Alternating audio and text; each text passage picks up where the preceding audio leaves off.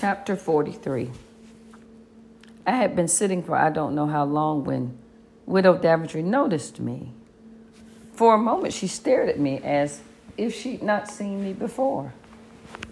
"You there, boy," she called, avoiding my name, though she knew it perfectly well. "You're supposed to be in the kitchen." Taken by surprise, for I was sure I hadn't been told I belonged there, I made no protest but came down the steps. In haste, she took me by an arm and led me away. Though one or two of the men called out asking who I was, she did not answer. "Where's Bear?" she asked when we entered the back room. "Asleep." "You mustn't be seen," she said. "He should have told you." I made no reply, assuming Bear had told her of the attack on me and that she felt a need to protect me. If Bear trusted her, I told myself, so should I. I looked about. We were in a kitchen filled with food. On one side stood great barrels. From the smell of them, they contained wine or ale. Against another wall was a brick oven. There were shelves upon the walls where loaves of bread and trenchers lay. They smelled like bliss itself, enough to make my mouth water. "Make sure the pies in the oven don't burn," the woman told me, handing me a long shovel-like wooden tool. "Place the done ones there," she said, pointing to the shelf. "There are breads ready to bake in there," she added, indicating a wooden chest. Then she bustled out, but not before saying firmly, "And stay in here." I peeked into the oven where the pies were baking. With the tool I'd been given, I reached in and fetched out some. Seeing that they were not so brown as those on the shelves, I returned them to the heat. While waiting now and again, adding more wood to the oven fire, I looked about me, amazed anew at the quantities of food I saw. Dangling from a ceiling hook was a piece of meat as large as I had ever seen, spotted thickly with flies. Bunches of herbs, I recognized parsley, sage, and rosemary, hung from the ceiling, as did onions and leeks. Turnips and cabbages sat on shelves. Bushels of grains were there. There were clay jars and bowls aplenty, filled with I knew not what. Everything had a different smell, some pleasing, others not. After a while, I rechecked the oven. The pies were now uniformly brown.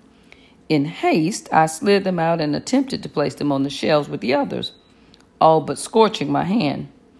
One was so hot, it slipped from my fingers and fell to the ground, where it broke open.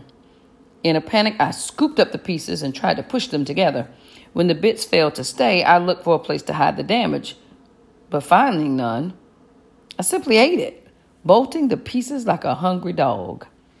Despite my nervousness and the speed with which I ate, I could hardly believe how rich and fine it tasted, filled with savory things I had never eaten and could not name.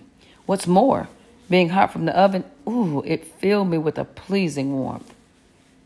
Widow Daventry bustled in. "Have you taken the pies out?" Feeling guilty, I said, "I put them on the shelf." She considered them, then me. "Except for the one you ate," she said. She opened a wooden chest and took up five unbaked loaves of bread. "Bake these," she said, "but eat no more," she admonished before hurrying out. Embarrassed, I did as I'd been told, being much more careful this time. Still, I confess the memory of the goodness lingered for a long time in my mouth. After a while, Widow Daventry returned. "Now come with me," she said, and led me into the tavern room. It was empty of her customers. What remained were scraps of bread upon on, on the floor and mostly empty tankards on the tables. "Gather up the tankards," she commanded, "and bring them to me." I did as I was told. She took them, sloshing out what remained onto the floor. We worked in silence. She seemed tense.